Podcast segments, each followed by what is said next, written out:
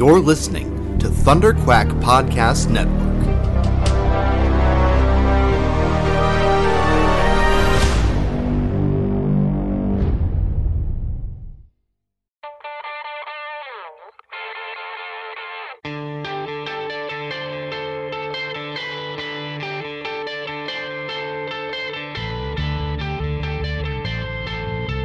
Hi, this is Roy Thomas, and you're listening to the Epic Marvel Podcast.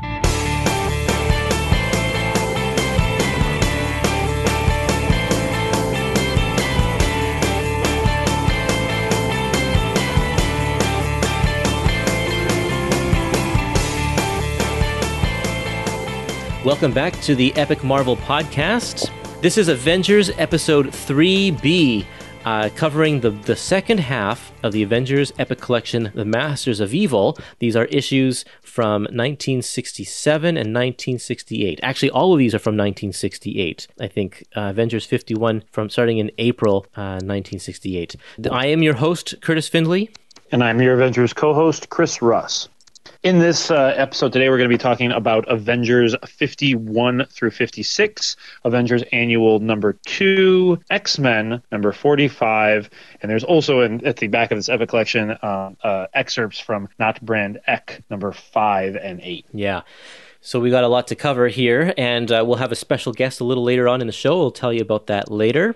And mm-hmm. yeah, before we go on, uh, do you what what do we need to know before jumping into the back half of these issues? Where did we leave off la- last time? Yes, so we left off with Hercules um, kind of going back to uh, Olympus, uh, battling against Typhon, um, being uh, kind of proving himself worthy and being accepted back into Olympus. So he's no longer on Earth with the Avengers.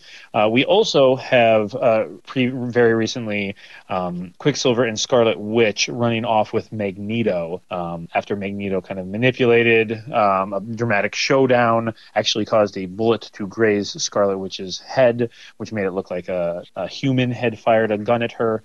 Um, and so Quicksilver, you know, is, hates humanity, um, only wants to be around, um, you know, other mutants like Magneto, and him and uh, uh, Scarlet Witch leave the Avengers. So the Avengers are in kind of a very depleted state right now. So the only kind of active members of the team uh, are Hawkeye and um, and Goliath and the Wasp at this point. Uh, so before we get into our episode, I asked people for some comments about this epic collection, and I didn't get a whole lot of response from it actually. But uh, Frank said this is a good volume. The beginning is kind of slow, and the stories are way too wordy. I know it's the '60s, but man. Uh, the book starts hitting the good marks after the crew gets larger and we finish with the Cold War stuff.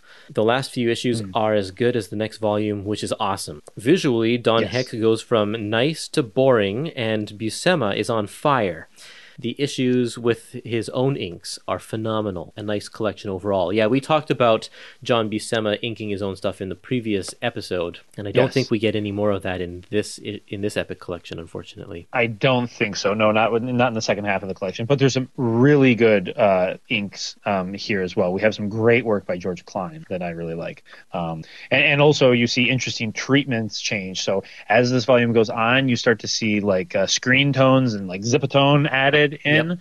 um, which adds some nice uh, flavor to the comics and, and makes them feel uh, you know have a different flavor to them as well. And that that stuff about pace of reading is really true. So I, I think it, it's interesting because the slower issues were also written by Roy Thomas, but you know these are it's Marvel method um, presumably, so these are plotted largely be, just because you know the uh, drawings happened before the dialogue is added in um, by John Buscema. So as his panels kind of um, fill with characters more, he he eventually just kind of fills up all the available space with um, with these amazingly po- posed characters, and he moves the action along really fast. Heck would always draw a lot of talking heads, and even when Buscema has talking heads, the characters are always in dramatic poses. So I think that just lends itself to a quicker reading experience. And honestly, there's just less room for word balloons, so that might be a part of it as well. I think a lot of it also is that when when Royce started, he was emulating Stan Lee quite a bit. Yes, and as, and very quickly, I think he settles into more of his own style, which is just not as wordy. Um, he's still right. very wordy compared to like when you read his stuff in the '90s compared to contemporary people at that time. Um, but yeah, you're right. He he lets the artwork speak more for itself. Mm-hmm. Yep. And I think part of I it also is that. John, he will frequently, very frequently, only have four panels to his page. Maybe sometimes even Mm-hmm. three. Uh, not very often will he go to six or more panels. And so when you have eight panels on a page and you put a narration box in all eight panels, that's Mm-hmm. a lot to read. But if there are only four panels and you put a narration box in all four panels, that's just four narration boxes. It re- literally cuts the, the writing in half. Right, right. Yeah, it's uh, it has a distinct direct impact. Yep. Uh, I also have a Twitter poll that I want to talk about. Um, I asked the question Who is your favorite of the third wave of 1960s Avengers? Right, we saw the first wave, of course, is the original founding members. The second wave is mm-hmm. Captain America, Quicksilver, Hawkeye, and Scarlet Witch. And now we're seeing another wave of characters coming in with Hercules, Black Panther, Black Knight, and in the next volume, we're going to see Vision. So I asked people to mm-hmm. vote on Twitter who is your favorite out of these four characters? And uh, what would your response be, Chris? So my response would be Vision. He's one. He might be my favorite Avenger. I like Captain America a lot, but as an Avenger specifically, I really love the Vision. He's not in this epic collection, but Right. um, I'm a big fan of the Vision. Um, I'm going to have to vote for Vision as well. He is definitely, I think, uh, the most interesting character. He just has such a unique perspective and a unique voice uh, compared to any of the other Avengers, even out of these four. Uh, and you have quite a variety in these Right. four. I mean, talking about Hercules, Black Panther, and Vision, and even Bla- you can throw Black Knight. He's kind of a little bit more of a bland character, but out of Hercules, Black Panther, and Vision, you've got some pretty tough competition, I think. Right. Very different personalities, very different types of powers. Um, yeah, very different just visually. Um, so yeah, uh, a lot, a lot, lot being added to the team by those new characters at this point in time.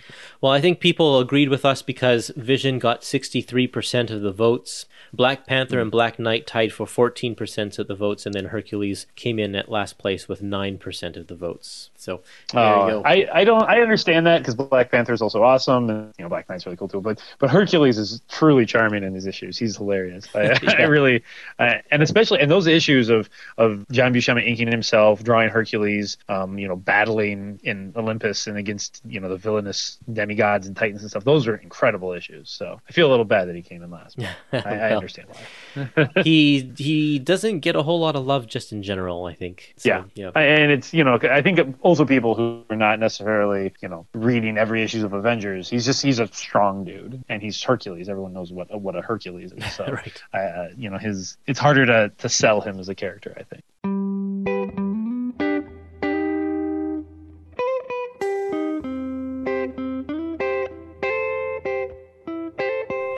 Okay, let's move over to our issues. We're going to start with issue number 51. And this issue is called In the Clutches of the Collector. The Collector, for some reason, hypnotizes Thor and gets Thor uh, gets Thor to help him collect the rest of the Avengers. He uses them as as a as bait, I guess, to lure the Avengers um, into his trap. Well, he also just kind of kidnaps the Wasp, just kind of plucks her out of the sky, and a couple of the Avengers Yep. go along with her. So there's a there's a, um, a few things going on from. Uh, actually, now that I'm thinking about, it, I've got that wrong. He, the collector collects the Avengers, and then Thor's there to just kind of keep him in line. I'm actually not sure why Thor's there. Uh, he's. He's, I think he's just kind of the start of his collection, and he's keeping him around and hypnotized. You know, he kind of I think he helps out. a- Does he help out a little bit? I feel like he does. toward the end, I mean, he has a battle with Iron Man. Um, uh, this is just Yes, kind of like yep. Uh, an issue to bring back a couple of the old guys because we haven't seen them in a while to remind us that they're still Avengers. Yes, and I read that. So I had that Royce had been repeatedly asking Stan Lee if he could bring back Thor and, and Iron Man because he really liked those characters, and Stan Lee just kept saying no. And according to the the note I found, he just did this in this issue without asking, and Stan Lee either noticed and didn't say anything or didn't notice. So he would continue just to add the characters in without asking, and it, it seemed to go well for him. So, as long as they weren't regular, like at the end of each time that they visit, they're like, "Okay, see you guys later. We're not actually sticking around." Then you know right. it probably is okay with Stan. but yeah. I thought this uh, that this issue was an improvement over the Collector's first appearance in Avengers 28. Yep. Um, I liked that issue; that was fine. But here, uh, John Buscema's art really sells the fact that Collector is surrounded by all this. He's like a real weird dude, and he's surrounded by like creatures and monsters and like this, you know, this vegetable thing. What does he call it? Um, this like uh, retriever anemone, Venu- uh, Venusian retriever anemone. So this like plant that grabs and snares the Avengers. Um, just weird like heads and like shrunken heads hanging from the ceiling, lizards from other planets. Like he he is a very good like uh, he can just pull whatever device he needs out of anywhere um, and throw it at the Avengers, which makes him kind of a formidable foe. Now, uh, correct me if I'm wrong. I know that we just kind of read these issues just recently, but I don't remember. Um, did the collector was the collector a space alien, like an alien race, in the previous? I don't think so. No, in the previous issue, at the end of it, so he had like a time machine, I think, where he could jump out of time or basically like another dimension or something like that. Right. But I, it did not indicate that he would. So he is in um, kind of modern continuity. He goes on to become an elder of the universe, which Yeah. are these like the the last surviving member of this ancient species um, that that's still around. He is not that. He was not that in the previous issue, and he's not that in this issue yet. So he's become more mysterious and seemingly more powerful in this issue, um, but not uh, not the level of elder of the universe Yeah, But he does have a spacecraft in this one, like Right. So this is definitely a step up, and and I feel like the last issue dealt with the way we, we saw more artifacts and that kind of stuff, but they were all kind of based in in human history. Yes. Whereas this yeah, is it seemed definitely like he just alien. traveled throughout time and grabbed like cool like weapons. Yeah, something like exactly. but but here it has kind of a otherworldly inter like interplanetary um, bent to it um, that makes it a little more interesting in my opinion. Now, this one is also it, it plays an important role for for Goliath as he is now um, he's been he can now sh- he can now grow at the end of this issue thanks to something that of the collectors. What, no, actually, something that Iron Man builds. Right? What does he call it? The stimulator. Yeah, so yes, yes. Iron Man builds Um, this thing, and, and- now Goliath can grow to be twenty five up to twenty five feet for only fifteen minutes. Right. So we're back with that limitation.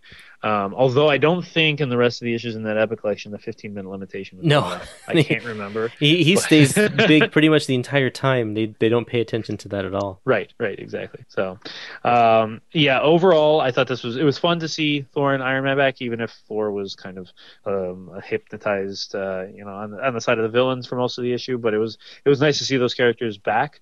Um, although they did spend a lot of the time just battling each other, um, and it would have been nice to see them interact a little bit more with the um, the kind of current team of Avengers we have here. Although there is some of that.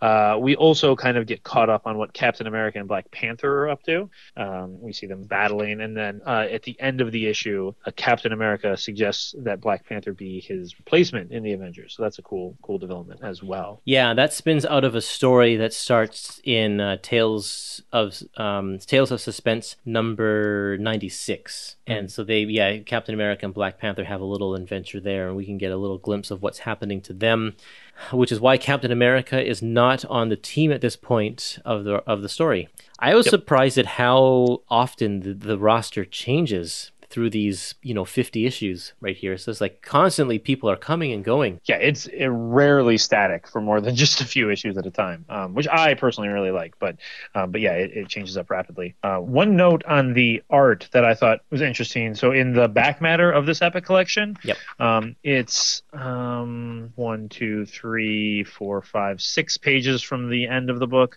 Um, so kind of in the middle of the back matter. There is a there is a page and it says the caption says learning from a master working over John Buscema's original blue pencil layout an unknown bullpen member tried their hand at finished pencils on Avengers 51 page 8 so um, you know which is in this issue we so there's some um, there's some pencil work over this that's that's not from anybody who's in this issue but you do see some of the remaining blue line work yeah I um I was surprised, especially in that top panel. You can see the characters that are kind of trapped. So it, it's um you know Goliath, Hawkeye, and Wasp trapped in those windows. There's very There's little no detail, detail. Yeah. there. yeah. And I don't know. It could just be that that was a layout. Maybe it got approved and then passed on to somebody else. Um, maybe John did tighter pencils over that, but it is a possibility that that was the level of detail he was doing in his pencils. Uh, and then um, George Tuska did a lot of the other work, and, and that that is just one example. Um, the collector face in the bottom left-hand corner is much more detailed, and the the pencils of whoever did that are much closer to the final product we see. So I'm guessing that he might have just picked and chose his spots um, in terms of how detailed he is, but a real lack of detail in that top panel. I was surprised to see. That is very surprising. I would have expected it to look more like the shrunken heads in that uh, in that second panel, Right. because right, he did put a lot more detail into those. Yeah, and if you look at the final versions, it does kind of look pretty Tuska-y um, in the in the faces. They don't look particularly like John Buscema faces. Um, but I again, there's no detail on the the technology there either. So I'm not sure what the story is. I just thought it was an interesting kind of little artifact. But that collector face in the first panel in the in the final work is definitely John Buscema. Right. Uh, but if you look at the the bonus pe- feature, that that face, whoever drew that one, doesn't look at all like John Buscema. So I think that maybe this blue line wasn't finished. I bet you Yeah. that John tightened it up even more before he passed it on to the ink to uh, Tuska. That would be my guess too. Yeah, I think that would be a little uh, unusual to pass on. That I think that would just be layouts. I don't think that would be credited as pencils if that was all he was doing. Right. Oh, for sure. So, But what a test to be able to to see if if uh, somebody could do that is just to give them give them layouts. Hey, just uh, draw this, pencil this, and see what, how it how it turns out. And like Right. obviously that person was not strong enough. The, it was pretty weak. It doesn't look weak effort. completed even. Yeah. Yep. But that would be a lot of pressure having to pencil over Big John's layouts there. Um, but yeah, that's all I had on this issue though. Okay, well, we can now go over to uh, issue number fifty-two. Yeah. Um, so issue number 52, uh, the title of the issue is Death Calls for the Arch Heroes.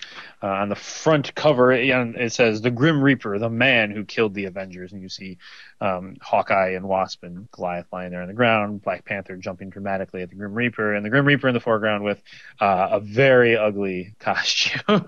um, I noticed, I forgot how bad the color palette was on that costume. Yeah. I think that's the only time it's that bad. It's The over the costume design itself is is is not terrible, um, but his costume is red and green and blue and purple, uh, and not in kind of very complimentary ways. So I, I feel yeah. bad for whoever's doing the background colors on on, on these issues because it's hard to find something that's not already on the page. He has um he looks like a pirate. They're definitely playing up the pirate aspect of like his hand with the hook on it, but like with Yep. the cape and with the huge boots that are even bigger than Captain America's pirate boots and Right. just uh, yeah, I don't know. I it's it's a definitely a first attempt and I'm glad they've changed him up since then to make him look a little bit more menacing. Right. It's definitely tightened up a little bit more since then. So in this issue, uh, Black Panther travels to the Avengers mansion um, and ends up getting set up for the murder of the Avengers. So he, he they think he is the one who murdered the Avengers. Um, and then you know obviously we have the introduction of the Grim Reaper, who would go on to be a very important character in Avengers history. Um, so we kind of run through a little bit of the um, the history of the team uh, and Wonder Man in particular, who's the uh, brother of the Grim Reaper. Um, Simon Williams run Wonder Man uh, and then we get to kind of see uh, the capabilities of Black Panther. I think that was one really cool thing this issue did is it gave us there was a lot of um, kind of uh, internal monologuing by Black Panther. We get to hear a lot of his thoughts, uh, and we kind of really get to know what this guy's capable of in this issue. So that makes it a good introduction in my mind uh, to the character for Avengers readers. Uh, yeah, and I think that's important for an introductory issue because if people have not been following Fantastic Four and they have not been following Tales of Suspense, we do need to know about this guy and who he is. So, and it's um a lot of it is also revealed just through the talking yeah, with the scene with Jasper Sitwell, the Shield agent, Yeah, yeah. um, because they they give us a lot of information about Wakanda and T'Challa's role and all of that. Right. So that's that's cool. And you also kind of get just an idea of his character when he's kind of surrounded and captured. A lot of superheroes would just kind of freak out or fight back immediately, and he just kind of goes the flow and like allows himself to kind of get taken in. Um, and is pretty silent actually. So he's he's a very uh, thoughtful individual. Uh, So I was going to make that same point because in the Mm-hmm. last issue we saw Thor attack Iron Man, and Iron Man's first instinct was something must be wrong here. This can't be right. But he decides to fight back anyway. He could have given up because Thor's just saying you have to come with me. Iron Man could have given up and said, "Okay, let's just see where he's taking me," because that's essentially what happens with Black Panther here. But that's Mm-hmm. Yep. the difference between Black Panther and pretty much every other hero. Uh, we continue to see uh, many more bigger panels in here, uh, bigger panels featuring less dialogue. So when we get to the point when uh, Grim Reaper and Panther are fighting, uh, yes, there is banter back and forth, but it's not the same sort of banter as you would see uh, in a Stan Lee issue. Right. Yeah, I thought that in and and speaking of that fight, I thought that was a great fight. So in Yes. on page 305, um, I thought that was a great introduction to the fight, and that's a really crazy angle to draw. So Black Panther is like hiding in the ceiling and dropping out of the ceiling down onto the Grim Reaper. Yeah, it's and the good. camera angle that Buscema chooses is the, from the perspective of above Black Panther in this like trap door in the ceiling, looking down on Black Panther, and then even further down on Grim Reaper with all this technology around it. And then he dives very convincingly onto Grim Reaper from above, and then the next page, just uh, the, you know, next couple of pages, just is really dramatic sequence of events. I thought that was a really compelling uh, sequence there. Yeah. And then even the page after that, 308 of the Epic Collection, the top left panel is a very John Buscema face. Like that is like this sneering villain with dramatic lighting, and you can kind of see him from the side with his eye darting back. It's a very classic looking John Buscema panel. And he does some cool things here, like on 308, um, where he where Grim Reaper's going to fall on his own blade. Um, the the just the Yes. with the hand reaching up with the Right, and the silhouette in the background. which is a very like uh, cinematic touch. You would see that a lot to avoid the uh, you know the, the same thing like uh, you know uh, code of the time, morality code and stuff, uh, Yeah. where they would anything that was considered too violent, um, you know, if the character was shot or stabbed or something like that, it would happen in the in a silhouette shadow. So Exactly. was, wasn't as graphic. You think about like uh, Psycho with the Right. scene where Norman Bates stabs the girl in the shower, and Mm-hmm. it's just all you see is kind of the trickle of of the of black liquid going down the drain and the shower curtain pulling off, and that's about it. Um, Right. But it's very effective. Like it works really, really well, and it's a creative way to give it a lot of drama. Right, and and just the and, and also the way that Buscema like portrays depth and action is really spectacular. A, a lot of artists, um, you know, would would start from the point of of a Ditko or even early on in Buscema's run, he seemed like because he was following up on Heck, it almost seemed like there was some continuity off of what Heck was doing. There'd be more like mid shots and you know a lot more characters per panel, but here he's inventing kind of his own visual language. So you know, on page 307, he has the technology in the foreground. So you kind of get this dramatic sense that you're looking down on a battle.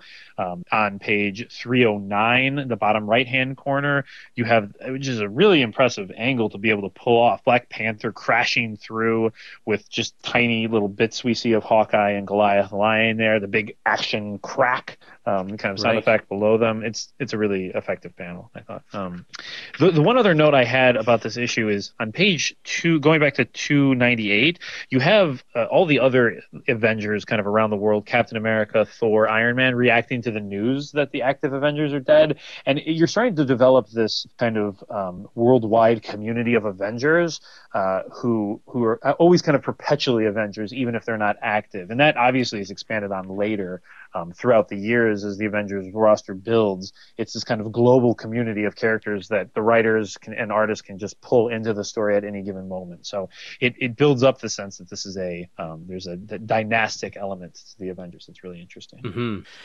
Uh, I, I like this issue just from a historical standpoint because Grim Reaper is so tied to Simon Williams, and Simon Williams is so tied to just Avengers with everything. Like there's just so much history with that Right. family, and uh, so it was kind of it was, cool to see that this character shows up at this point, and also like it wasn't a mystery. I, I feel like this could have been something. The fact that he was Simon Williams' brother uh, could have been something that they would retcon later. Right. But no, right off the bat, they always had in mind that you know this guy was his his whole reason for being a supervillain is to get revenge on his brother, who was actually Right. not not great of a guy. Right. Yeah.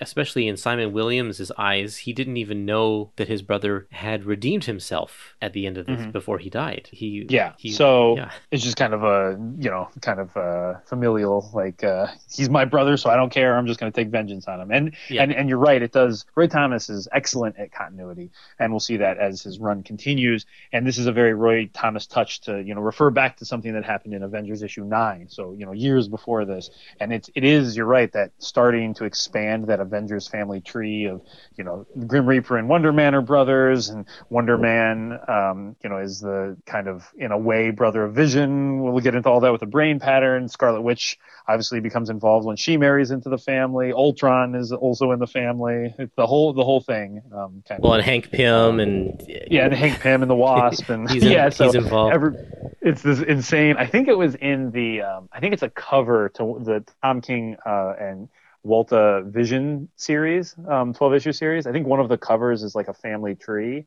uh, and it's oh, a very yeah. confusing family tree. But it, there's so many characters that are uh, interlocked and have very kind of natural uh, motivations for either hating or loving each other. And yeah, it, it's one of the reasons I love the Avengers as a franchise. So, next up in our episode, we have a two part crossover, and this is something that doesn't happen a whole lot in these early days of Marvel. This is X Men crossing over with Avengers, and so I am uh, bringing in a special guest for these next two issues. Uh, we have my X Men co host, Jared. Hi, Jared. Welcome to the show. Hi, Kurtis. Hi, Chris. Hey. hey. Yeah. Uh, thanks for coming on to talk. Yeah. Yeah. Thanks for having me. We have uh, these two issues here, and if you're reading only X Men or you're reading only Avengers, you're not really getting the whole story. Uh, this, the Avengers story with Magneto, actually starts um, way back in X, uh, in Avengers number 48, going through number uh, 48, no, 47, 47, 48, and 49. And then it skips over to X Men, and the Magneto story continues for X Men number 43 and 44. And now we're back with X Men 49, and then it continues in X Men 54. It's like an actual, like, um, eight issue story arc for Magneto. Uh, but we're only going to be talking about these two issues together. So why don't we get, start off, um, Jared? Can you give us a, a recap of X Men number forty-five? Sure. The issue, you know, picks up from the the previous issue where everyone's captured except for Angel. Starts off with uh, Cyclops escaping from his bondages and uh, searching Magneto's lair for the other X Men. He comes across Quicksilver and they they have a fight. But during the fight, they they stop and Quicksilver kind of tries to tempt him into the the the dark side. Let's say, uh, tempt him to join Magneto.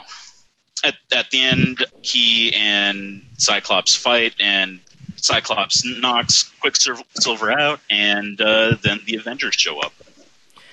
I was actually surprised that this there wasn't actually a whole lot to this issue. No, not not at all. Yeah, there's not a whole lot of resolution in this issue. Um, it seems like I, uh, there's, I mean, even just the sequence of Cyclops escaping takes about one, two, three, four pages. And when, I mean, and this this story is only um, what, like 15 pages, so a third of the issue basically is just Cyclops breaking out. So that that eats up a lot of your storytelling potential just right off the bat there too. Yeah, and then another couple of pages is dedicated to uh, basically just talking heads. And I did like the conversation that they had. Um, and this is, if you read it and think about, you know, the future of the X Men, a lot of the concepts of the just a mutant utopia. Um, mm-hmm. Are really being discussed right here, and, and, Cyclops is thinking about this kind of stuff, kind of for the first time. Uh, thinking about Magneto's island of, that he's trying to create, Krakoa. No, not Krakoa, but um, just the island that will be a safe refuge for all of mutants. Uh, and Cyclops says that he doesn't really want to have anything to do with it. He likes the idea, but if Magneto's involved, he is never going to be uh, a part of it. Right. Yeah, that that will change eventually. yes, it certainly will. Yeah, and that is a you know, and, and it's a very fair point for right now. And even in a, a previous issue, an issue or two before this, Quicksilver was watching Magneto at like torture Toad, and he was like, he's going a little far with all this. I think he was like throwing him up in the air or something like that. So yeah. even Quicksilver yeah. kind of recognizes that. I, I just kind of wish that Magneto would be a little more nuanced in his portrayal here, um, because it's it's not a difficult argument to say that well he's Magneto though, so we shouldn't go along with this idea. If he was even just slightly less evil and just more maybe militant or hardlined, it would be a position Quicksilver uh, that could be defensible by Quicksilver. But here it's really not because Magneto's so cruel. Well, and that's why Cyclops will eventually go over to Magneto's side anyway, because he is that more nuanced character, because his arguments make sense. And Yeah. and yeah, it's so hard to read Magneto back in these days because he's such a different character. He is just the over the top villain, like all villains are in the '60s. Yeah. Yeah, that, there's a, that one scene in this this issue where uh, Toad comes to tell him that Cyclops escaped, and Magneto is just so so mean to Toad for for no reason, Oh, it's brutal. no Yeah. reason at all. Yeah, it's it's it's kind of ridiculous, but yeah, yeah, but you know, like you said, there's no no nuance, no. Uh, I mean, he's he can't be anything other than a villain here. Right. I, I'm reminded of there was the I think in the 80s, late 80s, I think it was the X Men Avengers miniseries crossover. Right. um, that Roger Stern's he I think he wrote the first three out of the four issues, and Roger Stern is like a like a hardcore continuity guy. And th- I think it was Jim Shooter. I could get that. I could be wrong on that. But whoever the editor in chief was wanted at the end Magneto to have like a redemption story and to kind of join the fold of the X Men. And Roger Stern wouldn't write the last issue, or at least like there was such a dispute he didn't end up writing it because he was like, no, Magneto's clearly evil. Like look at old issues. and like this, I'm sure is something he was referring to Right. because this is a Yeah. very strong case against that. Yeah, it's true. Yeah, that's that's such an interesting thing to think about. Just the progression of how Magneto has been written over the years. And the '80s was a time when they good guys were becoming bad and bad guys were becoming good. Like, and the the, the line between good and evil was definitely blurred. And we saw characters like the mm-hmm. Punisher come up and Yep. like that's where we get the the interesting stories is like we have people who are obviously on the same side and in this case it's Xavier and Magneto and the difference between the two of them becomes smaller and smaller and smaller as time goes on to the point where now if you're reading the current the House of X kind of storyline they are literally buddies working together and ha- they have the same goal. And I know there are spoilers in there, so you know not everything is as it seems exactly, but um, but they are pretty much the same. Whereas if you go back to the '60s now, you can't be more different, and this was the case with all superheroes and supervillains. I think Right. Also, when Right. you call your team the Masters of Evil, it's kind of it's a little on the nose. Yeah, the yeah. Brotherhood of Evil Mutants. Oh, sorry, the Brotherhood of Evil Mutants. I'm getting confused with the Avengers. But either way, they're Yeah. not they're not hiding the, their intention. Yeah, Yeah. yeah. But you know what what you're saying. Um, good characters become bad, and vice versa. Uh, that's sort of happening here with with Quicksilver in Mhm. a way. That's you know. true. Yeah, yeah, that's a good point because he he has been uh, a little bit. Well, he I mean he started off bad, and then he was, but not really bad, I guess. Yeah, not not really.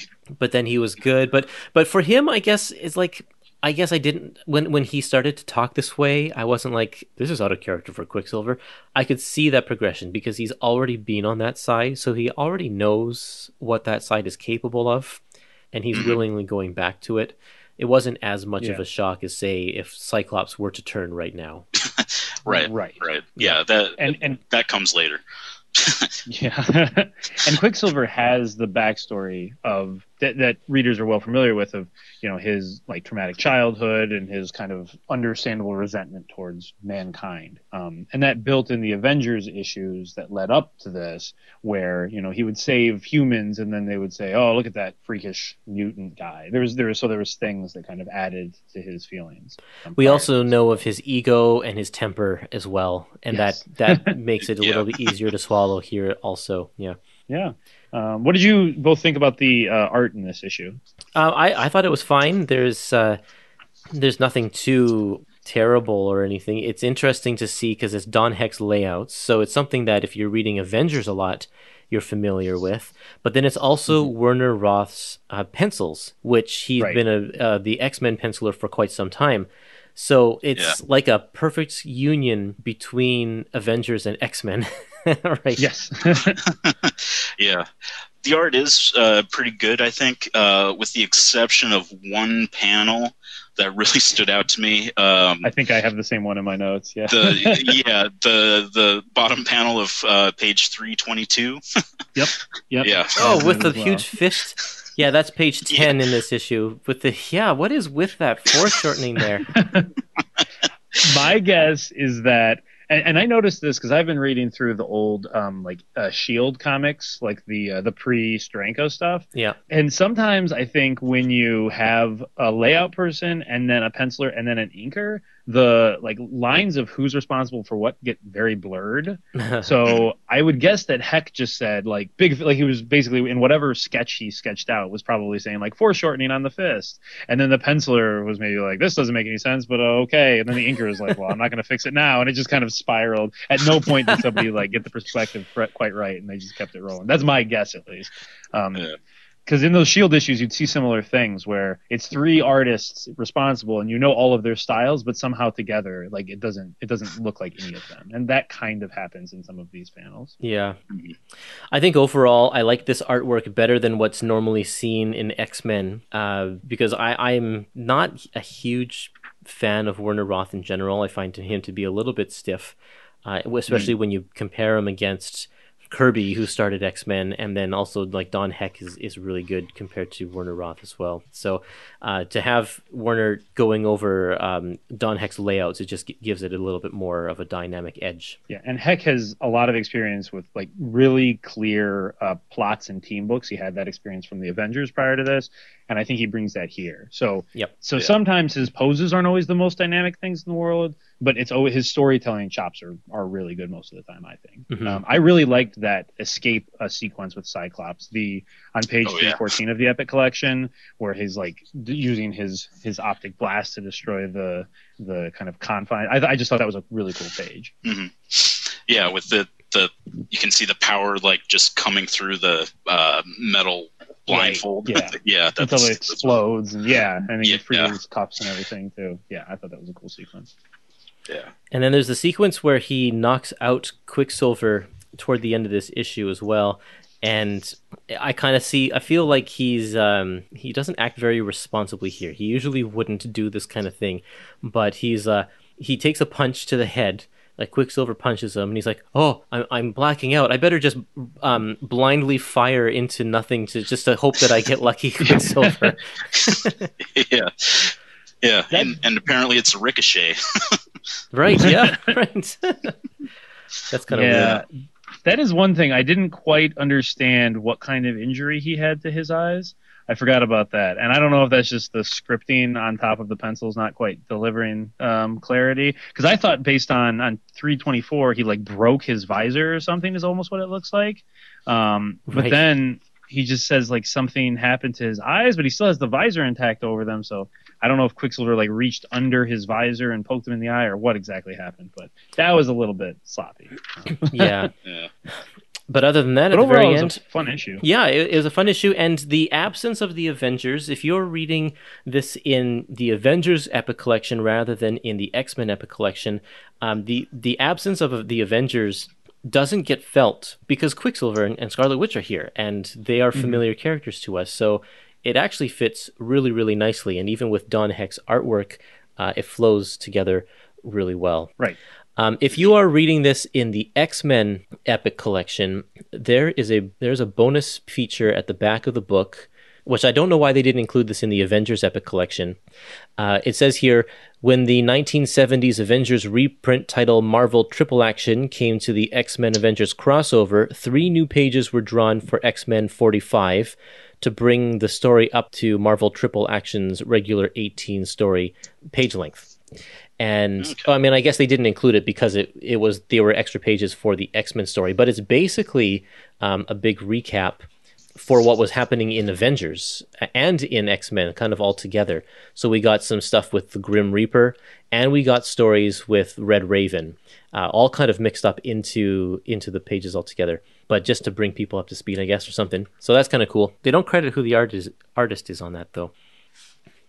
Well, anyway, let's move over to Avengers number 53. Chris, you want to take us through this one? Sure. So in Avengers number 53, in Battle Joined, uh, Angel travels, uh, he, he has escaped from Magneto's island compound, travels to the Avengers mansion, um, where he is kind of entrapped in all the Avengers' new security features. He warn he informs the Avengers um, that he knows where Scarlet Witch and Quicksilver are, and the Avengers travel with Angel um, to storm the island fortress of Magneto. They end up locked in battle with the X Men, and uh, you see some more of Magneto's cruelty in this issue and the consequences of that continued cruelty um, by the end of the issue. Um, and then this issue is um, is a Roy Thomas written issue, so this is a continuation of the Roy Thomas run of Avengers issues. John Buscema is uh, on again as penciler, uh, and then George Tuska as the inker um, over top of this. And it, it was surprising to get George Tuska. I think he he lets John Buscema his uh, his style through because usually George I find uh, puts a lot of his own influence into the pencils, but you can clearly see that this is still John Buscema. Right. You still see definitely notes of that. He has, he, you know, he's still on the outlines of the figures. Is always where I can notice Tuska because he has those really thick outlines Right. um, around the the kind of silhouettes of characters, um, and everything looks a little bit. There's more golden age touches. It looks a little like a little pop arty almost, Mhm. um, because he doesn't have a very uh, a lot of times delicate line. But you definitely, you're right. You definitely see the the facial expressions that are uh, typical of a Buscema comic come through more, and you know even just the more intricate line work uh, does uh, is more visible here than in previous Tuska efforts. And overall, I, I really enjoy this issue. I love that cover of the the Avengers kind of crashing together against the X Men. So there's a couple of plot things in this issue that I thought were a little odd. Um, so the um, the let me, let me see if I can run through all these. So there's a device, a tracking device planted in Angel's wings that the Avengers discover and then realize that, and then think he was a spy for Yeah. Magneto or something like that. Right. But then really they knew that that wasn't true and just acted like it was true because Wasp whispered the truth in their ears or something. And then they acted like they were arguing with each other to trick Magneto into attacking them. So it, it gets a little it gets a little complicated. um, I, I liked the Yeah. reveal. I liked that reveal at the end where it was like, "Oh, surprise! Things are not as as it seems," and then they can go Yeah. back and talk about how everything was a ruse, and then you you can go back and reread the issue with that now in mind and see where where things were, and that's like I, I like that kind of storytelling. Um, yeah, Yeah. yeah, I thought Yeah. that was cool. Yeah, yeah. I just had to. I was like, I, it took me a second to have to, to rethink through it again. But yeah, I thought that was a mm-hmm. nice touch. I also thought it was kind of almost a meta joke because the Avengers started fighting each other, and in the Avengers leading up to this issue, they fight constantly to the point that it becomes really annoying as a reader. Right. And so here they're like, like we were just fighting to trick you. so it's the one time they're not intentionally bickering with each other senselessly. So that was a nice touch Yeah. as well. Yeah.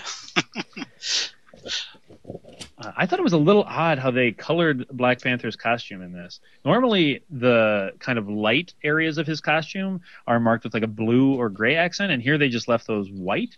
I mean, it's, I mean, it certainly is not you know terrible. It doesn't make the issue unreadable or anything, but it was just an odd touch that kind of stood out to me in this issue. Yeah, they are playing. If you're reading Avengers, kind of all of the Avengers issues, they're playing with his costume and the way they want to do it uh, over the next few issues because he's just joined the team now, and yeah. The, this is the previous issue, wasn't it? yeah, yeah, exactly. This is kind of his first outing, and so I Yeah. think the artists are still trying to figure out exactly what they want to do. So in the next issue, even they they give him a mask over his mouth, like to further change kind of what's going on here. Uh, but Right. it does stand out because it's stark white. So the contrast uh, comparing, like he just looks flat compared to all of the other characters because there's Right. no color. It looks unfinished. Yep. Um, I, I, overall, though, I think the art is really solid. The the panel that stuck out to stuck out to me the most is on page 333 of the Epic Collection. That bottom right panel of Angel's face, just really dramatic close up with the nice choice on the red background. It's just all these bright primary colors. His you know yellow hair, blue mask. I thought that was a cool panel. Um, just very very pop art. Yeah. Yeah, that's on page 473 of the X Men epic. Yeah. Yes. Yep. Oh, another note about the Panther that I wanted to to talk about is that he he's really he really notices small details. And so while people like Hawkeye and Goliath, they just kind of go in guns blazing and just start fighting. Panther noticed right away, if you look at page two of this issue, hmm. he, he attacks Cyclops right away and he says, He has control studs in the palm of his hands as well as on his mask. I saw him clench a fist a certain way to open his visor. And like none of the other Avengers would have noticed that. None of them. And that's one of the things that it sets the Black Panther apart from all of the other people uh, on the Avengers at this point. It's, it's Right. kind of a cool little detail. and it plays with the theme that they keep kind of talking about of he's in a way Cap's replacement, Captain America's replacement on the team. Yeah. and that's also something like Captain America would do. He was he was such a good kind of field commander, um, and he would he would think through problems really well and think of strategies on the fly. And so that's another way that Black Panther is kind of filling that Captain America role, um, even right away on this team. hmm the the ending was very satisfying. Um, you know, if a you know if a little little grim with Magneto crashing to his death on you know a seeming death on the rocks. Um, but but Toad um, stomped on Magneto's hand um, to send him careening uh, out of this plane uh, because he was tired of uh, tired essentially of being bullied constantly by uh, by Magneto, which Magneto had coming for a long a long time. Yeah. Yeah. I think it's kind of a, a coda to to Toad's story here. Because if you think about the last time we had a Magneto arc, which was the Stranger story in the one of the earlier X Men issues, uh, the Stranger takes Magneto, like draws him up into outer space, and Toad doesn't have to go with Magneto, but he does. He grabs onto his ankle and goes, "Wait for me," and gets dragged into outer space as well.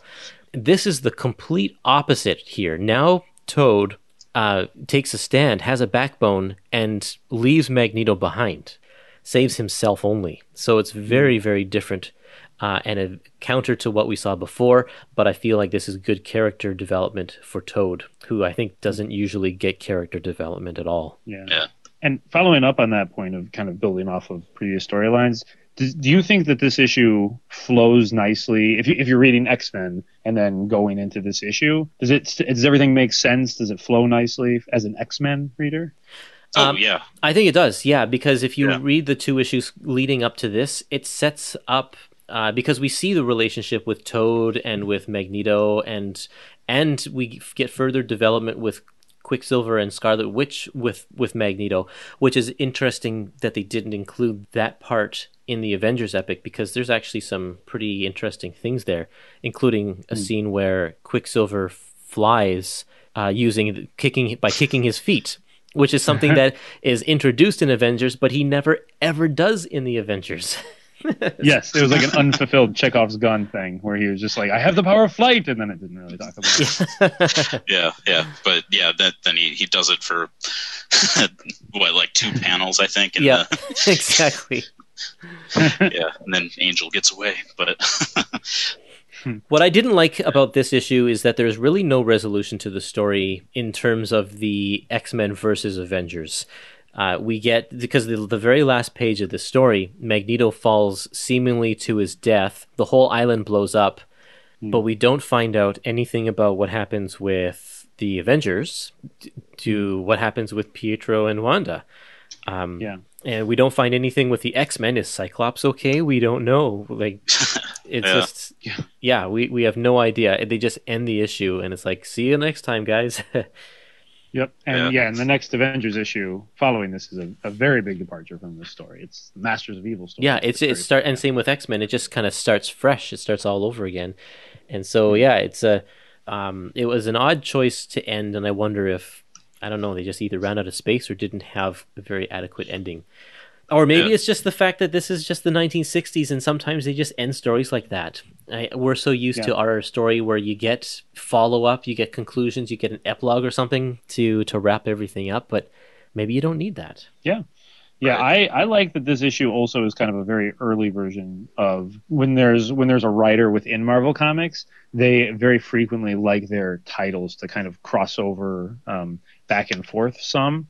Um, so I, and let's see here is wait is was the X Men issue written by uh, Roy Thomas or was Yes, that- it was. Oh yeah, so it's not. The X Men issue was Okay. Gary Friedrich. Oh, okay, we'll scratch all that then. oh wait, never mind. Yeah, but it was um, I, I think it was Roy Thomas who did the the previous. That's right. He did. Yeah, too. he did. So this was probably a, That's still a Roy that's Thomas right. pr- plot. Yeah, Yes. Yep. Um, and then yeah, so so yeah, and he referenced I think those issues he was writing um, Yeah. in the earlier Avengers issues, at least in the like kind of um, kind of editor's notes or things like that. Um, Yeah. eh, because you'll see that throughout Marvel Comics history, where you know whatever Steve Englehart's writing, he'll cross over with all his other books. You know, same thing. with, Right. You know, even modern days, Rick Remender's Yeah. books will all cross over, things like that. So yeah. um, I like when the Marvel universe kind of crashes together because of whoever the writers of those books happen to be. Right. It's interesting to me. So uh, I, I was kind of wondering, reading this, is this the the first like uh, direct crossover in in Marvel comics? You know, Hmm. Um, Well, I mean, the- I, I I don't know what you count as a crossover. I mean, the Hulk, like where the story actually continues in a different title.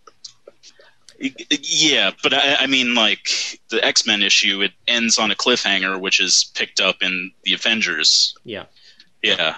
So I mean, that, that's sort of different than the Hulk just kind of appearing in. jumping between. Yeah. Yeah. I don't know if this is the first issue or not. Um, that's a good question. Yeah. that is a really good point because you, I mean, you'll have things. Obviously, guest appearances happen all the time. You know, with Right, right, issue, yeah.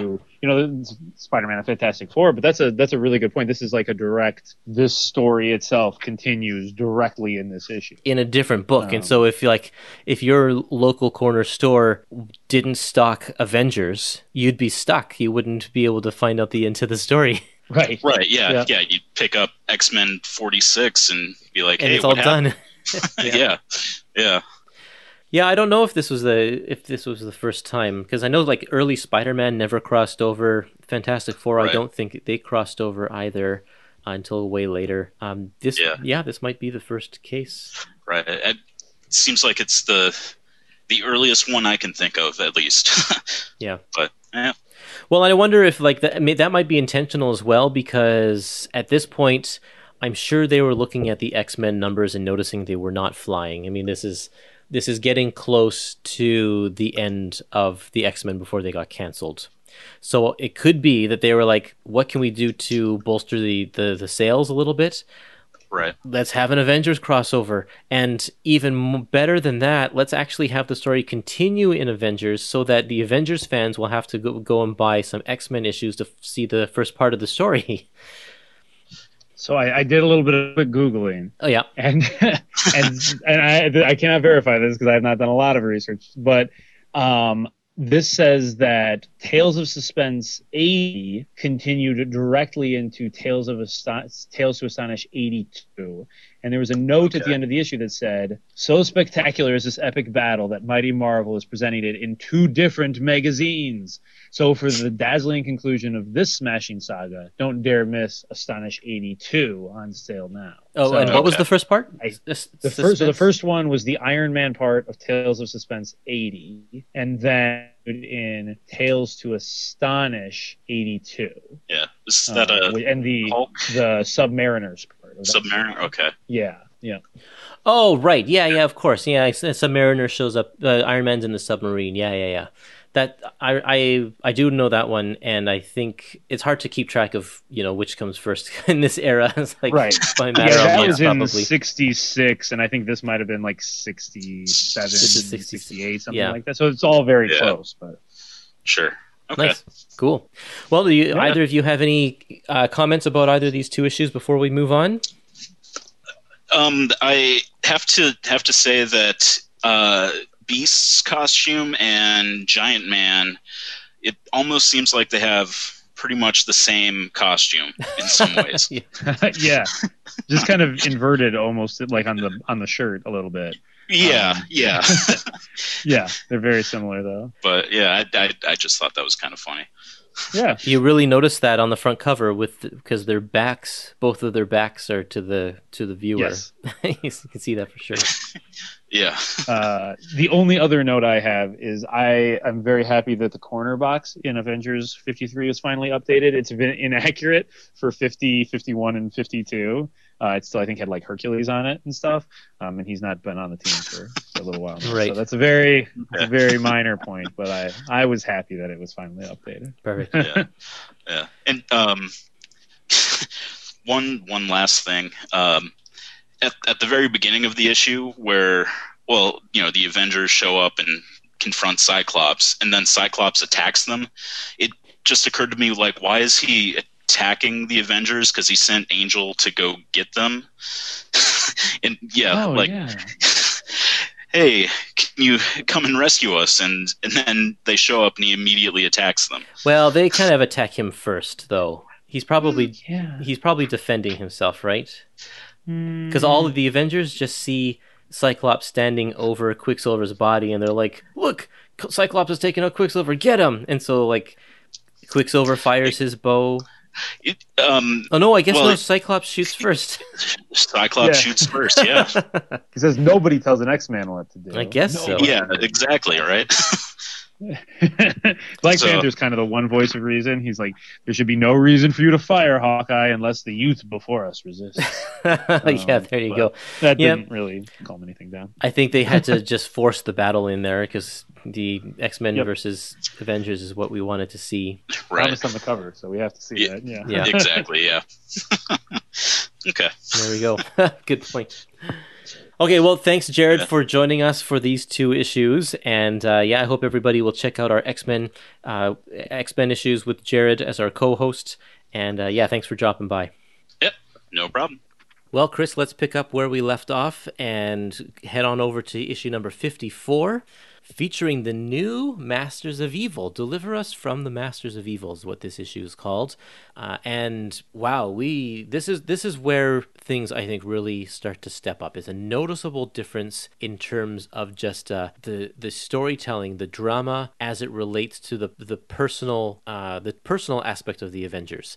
Up until this point, I feel like we've had villains that have been larger than life who have really attacked the Avengers because they want to take over the world or that kind of thing. But um, now, through this story and the ones that are coming up after that, these are all really personal stories. And especially because we find out right off the bat that, that Jarvis has betrayed the Avengers. He's he is giving information to the new Masters of Evil, which is made up of the Claw, Whirlwind, Melter, Black Knight, and Radioactive Man, and led by this guy named the Crimson Cowl. Right, and it's the the kind of tension of that is built by the fact that the Avengers are at a even though Black Panther has joined now, the Avengers are still at a very vulnerable place. So Yeah. it's it's a small team. It's just Black Panther, Hawkeye, Wasp, and Goliath, um, and they're fighting against all of these incredibly superpowered um, supervillains who banded together to defeat them, which makes the prospects look pretty grim for the team. Uh, some more really great art uh, from John Buscema. I think we're going to say that in pretty much every issue that he draws. Yeah, it just it just ramps up. I love in, in this epic collection. You can he grows so much in just a year or so um, from his earliest appearances, and those early appearances are solid. But his panel layouts here are incredible. He has so many of these four panel pages that he really loves, and those you'll hear artists talk about four panel pages being difficult to pull off, and he does it so well. They're always so dramatic. Each one looks like almost like a little mini cover. Um, and they're just they're just really well composed. The way the characters kind of bend and twist around. Um, yeah, he just he just takes advantage of every inch of panel space he has available. In this issue, he also uses a lot of six-panel layouts, which uh, I which is a little bit unusual. I mentioned that already for him, and even more unusual is that his six panels are two tiers of three rather than three tiers of two. Because if you have Yes. three tiers of two, you'd get squares, but Yes. with three with two tiers of three, you get these long um, vertical rectangles, and therefore uh, it you have to use very different posing and different uh, um, arrangements to get your characters to, to play well uh, within these Right. tall, skinny panels. and he crops characters pretty dramatically, which is which makes for a really cool effect a lot of the time. Um, and he, his just his graphic design sense is really strong. And even sometimes on pages where it's a five panel page, you'll still want either the top or the bottom will be those a set of three tall panels like that. Um, so he's there's Right. a lot of those tall half page um, tall panels uh, in this issue. My favorite panel in this whole issue is on page two. Yeah. It is the one where Jarvis is talking on the phone and it's all in this green, and the coloring is really nice. But the reason I like it is because it's just a beautifully rendered picture. I mean, you get like the cufflinks on his cuff, and the the Mm-hmm. phone cord goes between his middle and his ring finger. It's like little Yep. details like that. It's like you know that he's not just talking on the phone; he is interacting with the phone. It, it's right. just and incredible. He, the way his right, the way his left hand is resting on the bottom of the phone, he's almost like shielding his voice a little bit. Yep. And his eyes are looking off to the side because he wants to make sure nobody hears him. It's it's fantastic. it just looks so so nice. And uh, the other one I really like here is on page 353. It's the it's the half splash page with the Masters of Evil, and this Yep. isn't just a splash page. The camera is low, so you're looking up at these these characters, and the claw's arm is going across the page. So Mm-hmm. so the melter and the whirlwind are seen under like under claw's armpit, and it just it's a it's an odd pose, but it looks really really cool. Yeah, and it and it also really helps the flow of the page. Um, Art Simek is is the letterer in this issue, and he chooses to use this giant kind of jagged balloon, and all of the characters' names are in these giant kind of ridiculous looking bold, and it but it actually Yep. really works. And so the you know it says the names of all the characters, and then your eye travels down the claw's arm. Yep, to the Um, next bubble. It says, yeah, announces that these are the ma- new masters of evil, and yeah, it's just really interesting choices that are not natural necessarily. Like with like even the bottom right hand corner of that panel with Radioactive Man's giant hand being right there. Right. Um, but it, it it all works just really well. Yeah, it looks so good. Yeah. Um, and then uh, the the one the one thing, and I read this I read this in a column or excuse me in a comment I mean um, on a blog post that was discussing this issue. There is no mention of the fact that the Whirlwind has an obsession with the Wasp. Um, and is still the Wasp's chauffeur. There is a mention of that. plot point. Oh, there is. Yeah, if you look on page 356, he thinks it to himself, on the contrary, I am Hmm. Oh, the yeah. chauffeur of Yep, yep. Janet Van Dyne, the wasp. Uh, but I want no one to know that. Yeah. Yes, that's right. Okay, thank you. Because I because somebody mentioned that. Why wasn't this a bigger point? And I uh, I agreed with them, but I forgot about that uh, that thought balloon. So Yes, so I think that they are building, they're going to keep that thread going for a little while. And I think, though, that mentioning that actually makes the drama of the big reveal at the end here even more dramatic. Because at the end of this issue, when the cowl, the Crimson Cowl rips off his mask and it's Jarvis underneath, now we're thinking, and I can't, I can't imagine what people who were reading this for the first time back then, they're thinking, now not only was the chauffeur a bad guy, but now also their butler who's been living with them also is a bad guy. And I- Yes. like that's a huge, just a shock to the system. Um, that Jarvis wasn't just betraying; he's actually the one leading the Masters of Evil. Like, wow. Right. You can't trust anybody around them. Yeah, It's not at the all. world is crashing down around them. Um, yeah, and the since we're talking about the new Masters of Evil, in case anyone had not read earlier Epic collections, the original Masters of Evil were uh, led by the original Baron Zemo, Baron Heinrich Zemo, um, and also included uh, Radioactive Man, uh, the Melter, but then also had the Enchantress, Executioner, um, the original Black Knight. Um, Wonder Man was kind of associated with them for a little bit, so um, so some of the same same members, but uh, definitely a different set. I like these ones. The this Masters of Evil is ca- created out of characters that are a little bit more grounded. We don't have Asgardians on the team, which it didn't make sense to me that they were taking orders from Baron Zemo anyway. So No. it's, it's good that they're not around. Right, I, I agree entirely. Um, I think in this issue we also have our first use of like screen tones or zip tones on page 353 of the Epic Collection, the top left-hand panel. They, they're used to really good effect there. Um, elsewhere in this Epic Collection, it almost seems like, and I'm not sure if it's the colorist or the inker applying those, um, but they're they're almost used um, just like they're experimenting with them. Um, but but that particular usage of those kind of that dot pattern um, Yeah. that, that fades darker as it goes up is I think really effective there. It is very effective. Um, yeah. Uh, let me see here. Okay, so go to page 368. Hmm. What is up with Giant Man's head in the second panel? yes, I noticed that. uh, buried in the in whatever that that goo is that the radioactive man sprayed him with. Um, but it's just like the line quality eh, is completely different from anything else that's in that that that book there in the panel. Yeah, it looks like it was taken from a different panel and pasted up there or something, like in, increased in size or something Yeah. like that. Like it looks like it was originally smaller than that, and they they pasted it on and made it bigger. So that's what I think. That's I was going to say. I think that it was drawn as a normal sized head, but in editing, when I guess I don't know if it was Stan or whoever was editing this, looked at it and was like, wait a minute, Giant Man's supposed to be giant right now. This is a normal size head, so they cut it out and blew it up um, just on their I don't know what photostat Oh, machine or whatever. Like so, it was actually like drawn on that panel, just tinier. yeah, Um, And they had the to other make it thing I was thinking is it could be the wrong character or something, or his like maybe the wrong version of his costume or something like that. I'm Yeah, not- that I was could trying be. to think of other reasons. But, um, yeah, I'm not sure, but it just stands right. out. It, it does stand out as looking incorrect, especially because all the other line work is so nice looking, and that just looks. It, it looks like a golden age, like an old old golden age um, comic. There, it just looks like sloppy or strange or something. Yeah. Um, I guess we should also mention on page 369 we get a the one panel cameo of a, a, a certain robot character. yes that whole thing was a little strange so and we'll get into that more with the next issue but so the big reveal is that the crimson cowl who has been talking to the masters of evil was actually a robot but then the real crimson cowl was jarvis so it's this kind of double reveal totally, which is why we saw the Crimson Cowl and Jarvis in the same room at the beginning of this of this issue. That was just a ruse, and the robot was actually talking to Jarvis. yep so uh, yeah. yeah, and that's a very dramatic, sneering John Buscema panel with Jarvis and looking like pure evil. So good, and look at all the folds on yes, on very the shocking. clothes. And, He's the kind of um, you know Jeeves kind of uh, standard stereotypical butler character, and Mhm. now he's a source of all evil. Okay, next issue, number 55. Yes, so uh, this is Mayhem over Manhattan.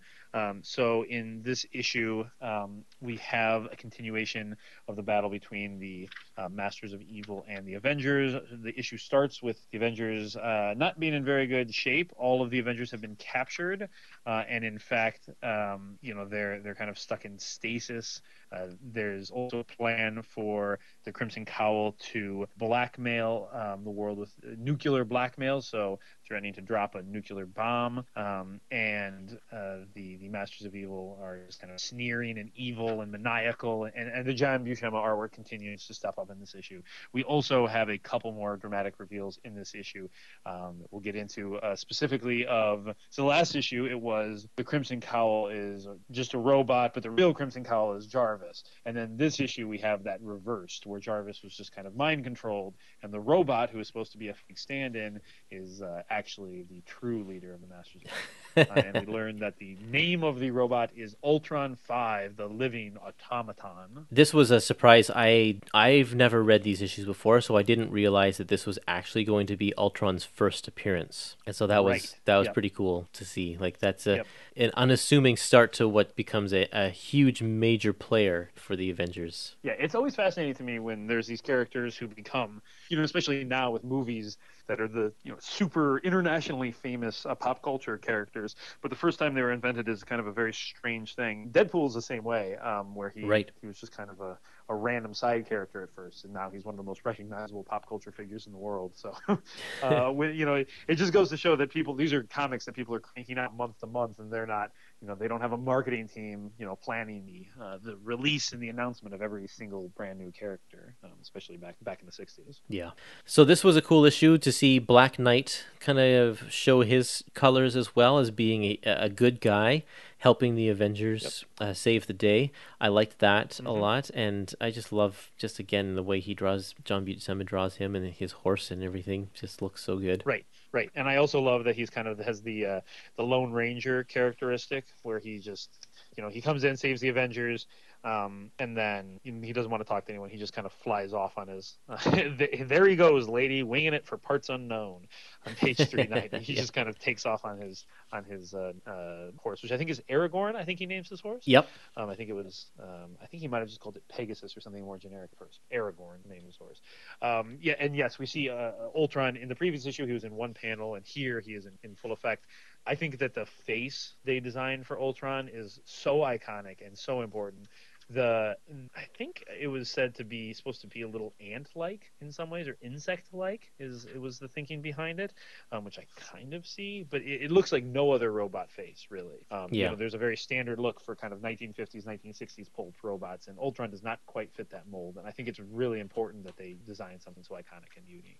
They're kind of going for a, a skull look, I think. Right. Yeah. Um, but with this kind of like just the the way they have those angles on it, and you know the way that the eyes shoot up towards the head, and yeah, you know, the jagged mouth. It's yeah, it's you're right. It's it's skull like and inhuman and, very cool. Yeah, it looks great. Yeah, John Buscema's artwork continues to be incredible in this. A, a lot a, a, lot more of those you know big uh, four panel pages. Uh, on page 377, you see the Masters of Evil, all just, you know, all their faces are kind of jammed in one panel together and they all look just kind of absurdly evil. It's really effective. yeah. Uh, and then you get also um, some, like if you go to page 379, um, three panels per that page, but they're all kind of widescreen panels, mm-hmm. uh, which yep. I, I, guess if we're really looking at it, it's, he doesn't use those widescreen panels as much as he uses the vertical panels. Um, right. Yeah, and then flip back to page three. I'm, we're all over the place here. Three seventy six, page six of this issue, with which is the confrontation between the Crimson Cowl and the Klaw. And there's a six panel layout right there with the two tiers, the three sorry, the three tiers of two that I was mentioning before, where it's all boxes. And right. if you look at the panel and then just pick any old page that has those tall vertical panels, what a stark difference that makes in just the way his composition works. I think he is definitely, mm-hmm. um, I don't know, this page with the with the square panels really has a much more of a vintage look to it. Just the way he poses his yes. characters there uh, whereas the other ones are way more um, interesting to look at. Right, I agree. I think he's I think he's better at those tall. Like so, if you go to page 380, um, which isn't even the best example of that, but even there, he's so good at filling those tall vertical panels, and he does cool kind of experimental things. Like in the bottom middle panel, he drops out the border, so you just have the outlines of the figures. Um, you know, the, the top panel, you have the Jarvis in this kind of catatonic state with the hand reaching towards him. I think he's just is better at making those tall, dramatic panels work and making his characters fit. Yeah, I think so too. Now, my only beef with this issue is that in the end, we find out that Jarvis was a robot, or uh, sorry, that the Crimson Cowl was a robot, but Jarvis is still a traitor. He still betrayed these guys, and it's like, ah man I, I feel bad for him because he had a reason his mother was sick and he needed money but like he is tony yep. stark's butler right. he should have gone to tony stark with his problem not to the bad right. guys right and i mean like you know black you know it's never like these people they're not guaranteed that they're going to defeat them this is a really powerful team of supervillains that he's um, giving information to. And like the Avengers are not at their strongest. They're you know essentially you know three three people who have excuse me four people who basically don't have superpowers. I mean Black Panther has the like herbs that give him some kind of you know extra human strength kind of. But they're not it's not like he's talking about thor and iron man or hercules or something like that. There's a very good chance that some of these avengers could die if the masters of evil attack them. Yeah and and in the end and also Jan i guess came into money. He could have even asked Jan but right. instead he sells secrets. And i think that's just like it's we don't know jarvis very well at this point. He doesn't mm-hmm. show up in very yep. many issues and this kind of paints a bad color. I mean, he's learned his lesson, he says, but yep. what's he going to do next time? Right. It is nice that they forgive him. That is a like, kind of nice, touching moment. But yeah. you're right. I, I, I similarly was. Uh, I thought that was a pretty bad thing to do, and they, they get over it pretty quickly there. Um, and then I also I also really do like the way that Black Knight is like he's almost like a detective. Like he infiltrates this group and then he you know he kind of steps up saves the avengers um, he's incorporated he's a very good guest star he's just kind of a uh, a cast member who you know kind of um, kind of comes into the book at key moments and then takes off and it, I don't I think it's fine they don't have him around all the time but it's his appearances when they do happen are nice I like them and and his character design is great I just mm-hmm. like the way his costume looks too so that helps and then we we also get the last panel saying that Ultron Five is going to show up again which we're very it's, it's very exciting that we're going to see that in the next volume volume in volume right. four. And I love that they call him Ultron five, which naturally makes you think like, well, what what about Ultron one, two, three, and four? Like, desire to learn more about the previous version. Totally. Now you you fast forward to the 80s in Roger Stern's run in the Under Siege story, where the Masters of Evil essentially kind of do the same thing. They bust into the Avengers mansion and beat everybody up, except Right. it's way way more effective. There's more of them, and they take they take down everybody. And um, and Jarvis is caught up in the middle of that one, and Jarvis Yep. gets beaten almost to death, but never once does he betray any secrets or anything. And he's kind of the most valuable member of the Avengers during that storyline. Um, and it's just uh, Yep. what a what a stark contrast to to this story here. Uh, it's kind of a cool just to to compare the two to see where his character goes, and uh, and when you even when you use the same sort of story, the same setup. Exactly. Yeah, there's a, an incredible issue of Avengers um, called uh, it's Avengers number 280. Um, I actually wrote a column for it. I wrote a I wrote a column for Multiversity Comics um, called Avengers Historian um, for about a year, and uh, one of my columns is specifically focused on that issue. Um, and that whole issue is Jarvis kind of um, you know thinking back to all the terrible things that happened to him while the Avengers Mansion was under siege. It also kind of walks through his role in Avengers history um, and and recounts his his former uh, this former kind of uh, um, alliance with Ultron. Um, and so it's uh, it's a really good portrait of Jarvis. So if you want to go to Jarvis comic, you should check out Avengers number 280. Totally. I highly recommend it. Cool. Yeah. Okay, so we move on to the next one here, number Yeah. fifty-six. Um, so the next, yes, yep. Uh, so the next issue we have um, is Avengers 56: Death Be Not Proud, uh, and this one starts very dramatically in front of a castle. Um, so the Avengers have been called to this castle by Captain America. Um, and so uh, the, team of Wasp, Black Panther, Goliath, and Hawkeye have to infiltrate the castle to find Captain America and find out why he summoned them there. Um, the reason he summoned them there has to do with uh, Doctor Doom's uh, time travel machine that we have seen in previous issues of the Fantastic Four, uh, and we travel back to the past um, to uh, to revisit the story of Captain America and Bucky versus Baron Zemo on the fateful day that uh, Bucky was killed by Ca- by Baron Zemo, and Captain America was thrown into the ocean to be frozen in a block of ice and suspended animation. Here's where we see the the Black Panther's mask. He he has a full mask now. I thought it was in the previous story, but it's actually it's it's right here where it starts. So they're still playing with his character design, and this is mm-hmm. how Black Panther is going to be known pretty much for the rest of his life, for the next several decades.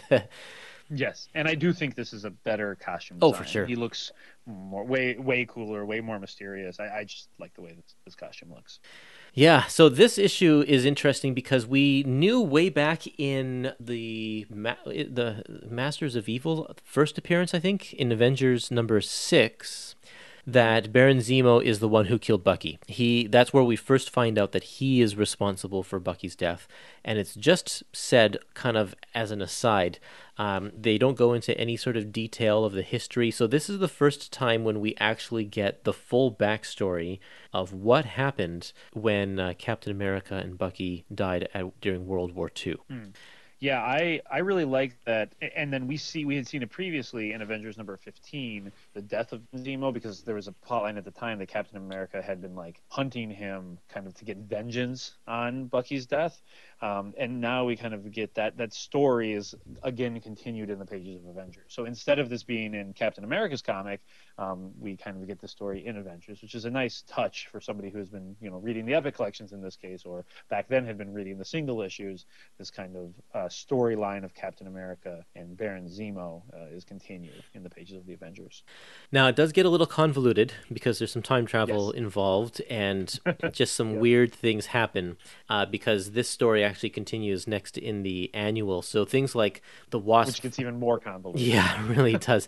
The wasp falls asleep at one point and um, kind of messes things up because, and I don't know how their time machine's supposed to work, but they go to. I guess there's a certain setting where you can visit the past but stay invisible, so no one will will know that you're there. Yep. But wasp pushes a button and it makes them reveal. Which there's there's a weird sense of time travel because it's like it's like they move to a certain point in the past, but then time moves at a parallel pace in the past and the present because Right. if the Wasp is just waiting, first of all, they should just go and they should come back like right away in her mm-hmm. eyes because time travel should be instantaneous. They can return to exactly the same point that they left.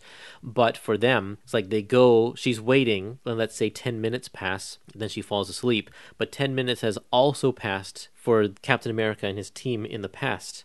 It's kind of weird how that works. Yep, they're they're kind of still tethered to the present and the way time passes in the present. Yeah. It, it's like with Kang stories. My rule on this is on any time tra- uh, travel stories, just don't think about it too hard, and then I generally have a more pleasurable reading experience. yeah. if I try to make it make logical sense, I generally get lost in the weeds. So one of the things that they don't really point out is that technically Captain America is kind of res- like present day Captain America is kind of responsible for Bucky's death because they were going to be strapped to this rocket, but then Captain America at the last second throws his shield and frees Captain or frees Steve and Bucky in the past, uh, and then they go off and stop the rocket, and we see the scene that we're familiar with, where the you know they jump off and Cap falls into the water and Bucky explodes. And if Cap hadn't freed them, that wouldn't have happened. It would have been something. I mean, they would have died a different way. But I feel like fate needed Bucky to die anyway. Like no matter what yeah, happened. it seemed like they were kind of getting at that. Like Captain America was responsible, but they didn't really tease that out fully. No. On page 404, right before, um, right before the kind of confrontation between uh, modern day Captain America and uh, 1940s Baron Zemo, there's a line that Zemo says. The he says, uh, "Be certain they're bound securely. The Fuhrer will want to behold their lifeless bodies when the captured plane lands in the very heart of Berlin itself." So the idea is that they're going to be strapped to the plane, and then the plane is going to land, and then I guess they're going to do something to them when they land, or something, or maybe the flight will kill them because it's I, it's a little unclear. Yeah, I don't know. plan is. Yeah. I, so Um, in that sense, though, if they're going to be, uh, it says they're lifeless bodies, but we don't know if they're just unconscious or if they're going to be dead or Right. whatever. But Captain America, in a sense, saves himself by freeing him from being strapped to that plane, uh, because that's that enables Steve to then go and and uh, you know accidentally fall into the ice and be frozen. Yep, yep. But by freeing himself, it enables Bucky to be free to chase after the plane and then crash into the ocean. Right. So, Yeah. yeah. It's, uh, yeah. so there's a little bit of a kind of tragedy, um, Shakespearean tragedy element going on. Yeah. Um, but uh, but yeah, the the issue is a strange one, definitely, especially because the the kind of issues leading up to this have been they've been very good, but they've also just been you know like the Masters of Evil show up or, or the Grim Reaper shows up and there, there's a battle and it's kind of a standard fight comic. Um, and this one is just strange and it deals in continuity pretty heavily um, and weird laws of time travel and the ending's not very satisfying. Um, you know, it will be conclu- you know kind of continued in the the annual. So it, it's an odd comic. It's good. The Buscema art is good, but um, I don't think it's the highlight of this epic collection. Right. So this story is continued. Uh, not only is it continued in the Avengers annual that we're going to talk about next, but it's also continued in What If number four. Um, if you if you are familiar with What If, there's an issue called What If the the invaders had remained a team after World War II, and so it spins directly out of this storyline where Captain America. In fact, it mentions it shows the part where Captain America frees their bonds, uh, and and they they get, they go on to doing their thing. Um, but it, it, then it goes off to talking about what happened. How do the invaders react to the fact that Captain America died, and they decide that they want to remain a team, and so they become a team throughout the 1950s, and they bring in another Captain America and another Bucky. And in fact, in the end, in the letter pages, Roy Thomas, who wrote that issue, says uh, this is actually an in continuity story. It's not a. It's not actually a what if. This is because he's trying to reconcile a bunch of things like Captain America did have a reboot in the 50s um, that Yep. that failed and didn't go anywhere. And he's trying to say, well, if Captain America was in ice, who's this Captain America who was in the 50s? And trying to tie all of this stuff up together again. So he manages to do that in that issue of What If, What If number four. Ah, I see. I've Yeah. not read that. Sounds fascinating. demonstrates uh, Roy Thomas's love of continuity. It sure does. Make everything make sense. It really does, yep. Yeah. But let's keep on going over here to the next one, Avengers number two. So this one starts off. Uh, oh, sorry, what's the issue here? And time, the rushing river. This one starts off with the Avengers coming back to the present, and their their their car, their arrow car, or whatever they call it, uh, at Doctor Doom's castle is is gone. Someone's stolen it or whatever, so they have to walk back. And as they're walking back, everyone's giving them weird looks, and they're like, "What the heck is going on?" They soon find out it's because they get back to Avengers Mansion, and the original Avengers, as they first as they looked back in like five years ago in 1961 or 1963 or whenever it was, they're there and they have a battle. It's old Avengers versus new Avengers. Um, and, uh, And it seemed like Hank Pym was not going to attack Hank Pym once they realized they were the same person, but that didn't stop them. yeah. Just yells, "I'm no phony!" and punches him in the head. Like, and we, the reader, find out that the old Avengers are uh, kind of led by this guy named the Scarlet Centurion, who is kind of out of phase with reality. He's communicating from a different dimension. His thing Yep. is that he wanted the the Avengers, the old Avengers, to destroy every hero, every superpowered being on the planet, because that will save the Earth. He he comes from the future and knows that the Earth is doomed unless they take out every superpowered person. So we get a couple of pages of the Avengers taking out the Fantastic Four, taking out the X Men, taking out Submariner, Doctor Strange, um, Daredevil, even all of the Shield agents, and then a double page spread of them taking out every villain. yes, yes, it's a uh, it's a symbolic montage of the many memories running through Cap's head. yes, because all of this and all of this was witnessed because Captain America plugged his like head into like a historical memory device that was still existent in this timeline, and so he witnessed that this is the kind of the history of this alternate um, alternate Earth. Yeah. Um, and actually, I, I found a, a note online that thinks that this is the first Marvel Comics multiverse uh, introduction. So this is the introduction of the idea of the multiverse in a way um, in Marvel Comics, because um, in this there are there are two different divergent timelines that both exist. Um, so there's you know there's the the giant man of, of that this kind of timeline that's been messed up by the Scarlet Centurion, and the timeline of that our team is from. So in in some ways, this is the start of the famous Marvel multiverse. Yeah. There's actually a third timeline that I'll talk about a little bit later as well. Um, yeah. Uh, oh, I, I don't know if I noticed the third timeline. I might have just forgotten. This this plot is kind of convoluted. If you haven't noticed. Now, I'll I'll mention it. It's actually not in this issue. Oh, okay. Um, this is a cool way to run through like all of the different heroes and comics that are currently in the Marvel kind of publishing line by having having the heroes like, beat up every single character. Yeah. Uh, I thought that would, normally, you know, you'll see like the characters drop in, or as Spider-Man swinging through town, you'll see all the other characters from all their other comics. And in this, you get to see the Avengers like knock out every single member of every other comic book in the Marvel lineup. So I thought that was an interesting way to do that intercompany crossover. Totally.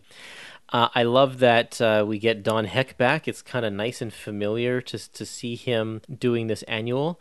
Uh, however, Yep. I was surprised at how just how dated, I guess, his artwork looked now that we're so spoiled with John Buscema. Like it's still good, Right. but it's it definitely takes us back a few years to just the way he does his poses, his Right, layouts, and just the way we read it. Yep, yep. And he doesn't. He's not doing those the things that Buscema has gotten so good at in recent issues of, you know, really taking advantage of filling every like inch of the panel and also using those big dramatic cinematic panels. Heck's not really doing much of that. And and I don't know how much of the the, the way this looks is it's the art credits credited uh, jointly to Don Heck and Werner Roth. So I don't know if Heck's just doing the layouts, um, if you know if the some panels are Roth, some some are Heck, and then Colletta on the inks. So, but but you're right, it does feel, especially after Buscema's style has been modernizing consistently over the last year or two, to to jump to Heck style does feel like a step back.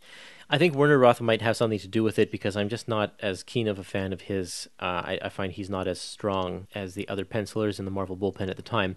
If you go to page 441, there's a page 28 in this issue where Black Panther's fighting the Hulk. And just uh, if you think about those the, the fight scene between the Black Panther and the Grim Reaper and how just Yep. cinematic that was com- and you compare it to just Right. like the fuck of him kicking the ch- the Hulk in the in the chest. Fuck. Yep.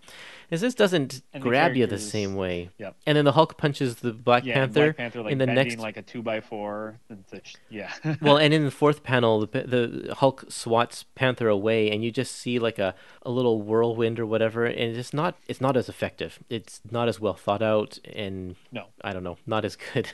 no, it looks dashed out a little bit more. Um, and, you know, and, and similar to Avengers Annual Number One, this issue is- there is it's pretty drawn out. I mean, this is it's a long comic. It's I think another comic that's so this one is 44 pages of the main story is Yeah. uh, of this issue, and there's a lot of just fighting, like panel after panel after panel of just uh, you know punches and kicks and tackles just going back and forth. The big reveal at the end of this issue is that the Scarlet Centurion is actually the same person as Rama Tut, just from centuries in the future. Yes. So that is really cool. Yes. I love it. Oh, and then the also And the I- the other yeah, big and- reveal. There's two big reveals because the other big reveal is that Rama Tut is actually also Kang the Conqueror. I think that's where they say this for the first time, right? Or is that revealed Um, before? I'm trying to remember because I think it was revealed before, oh, okay. um, or at least hinted at. Because there was there was the issue where Rama Tut talked to Doctor Doom. I'm pretty sure. but that was um, in Avengers Pretty 8. sure that Kang was already brought into the picture before I don't know. It's, this. Yeah. yeah. Um, I'm trying to. It gets very confusing. So, eh, so this character is Nathaniel Richards, and Nathaniel. So technically, after this issue happened, then we go back in time. Then Kang, so Scarlet Centurion went on to become Kang after this, and then was in the future, and then traveled back into time in Avengers eight, I think, when Kang first appeared. Then attacked the Avengers. So this this all gets very. And then there's a different Scarlet Centurion who is the son of Kang um, that you see in like the Kang Dynasty comics and like the Avengers Volume Three. So that's a different Scarlet Centurion than this. Um, but that this is the first introduction of that kind of name. So it, it gets very complicated. It really does, yeah. Okay, the third timeline that I was mentioning is in another What If issue. Uh, it is issue number 29. What if issue number 29? What if the Avengers defeated everybody? And it spins out of this issue, and it says um, the the concept is what if the new Avengers weren't there, uh, like didn't go back to the past to stop the old Avengers from destroying everybody? Uh, and so it's basically plays out the whole story. What if the Scarlet Centurion was able to actually accomplish his goals? And so it's very, very cool. Um, that story is a lot of fun to to see where the world ends up at the very end, because a lot happens. And so that and that's you know the whole concept of the what if is to introduce a multiverse of many, many different stories. The Watcher says it in every single issue at the very beginning that you know this is uh, there are many different timelines, and this is just one of the timelines. Is something different happened. So it's kind of cool that they so played everything's this. technically in continuity. yes, that's right. Yeah, Right.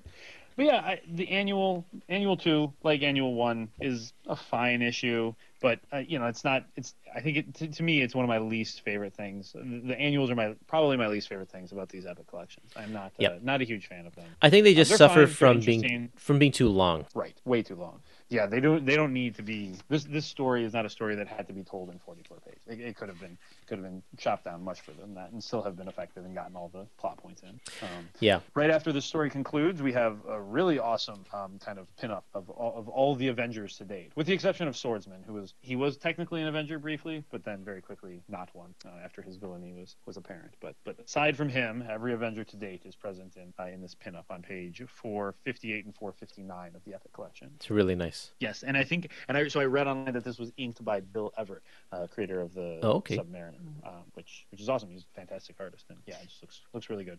Uh, and then also in this annual, uh, we had Avengers Assemble, yep, um, which I love this. I actually thought, uh, yeah, I really like this. I am um, not a fan at all, really. Of I don't, I'm not sure how, how you feel about it, of the Not Brand Echh stuff. Um, I I never really thought it was that funny. When I was a kid, I was just confused by it primarily. Yep. And now it's just strange and it's mostly just puns and yeah. But this I thought was really funny because you have you have uh, Roy Thomas, a cartoony caric- caricature of him going around and like hunting down Don Heck um, to to draw more comics, and you have a characterization of John Buscema. And I I thought this is great because you you wonder what these what these people are like, and this is kind of their coworkers ragging on them um, and making fun of them.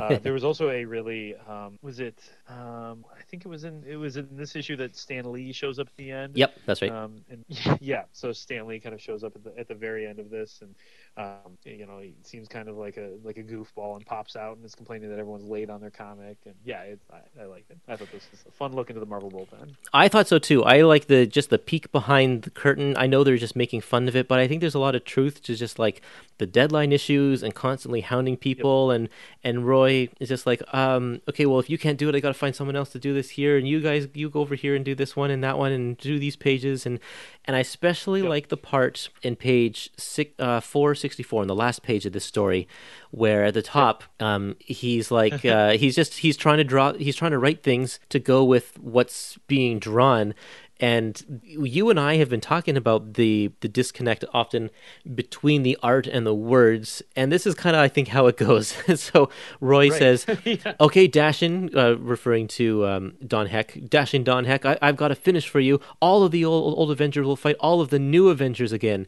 And he's like, I know, I know, with the Mormon Tabernacle choir standing in the background. And then he goes over to Big John and says, "Me- Remember, Jarvis has to appear in the first part of the story. And then John says, oh, But I'm already up to page nine.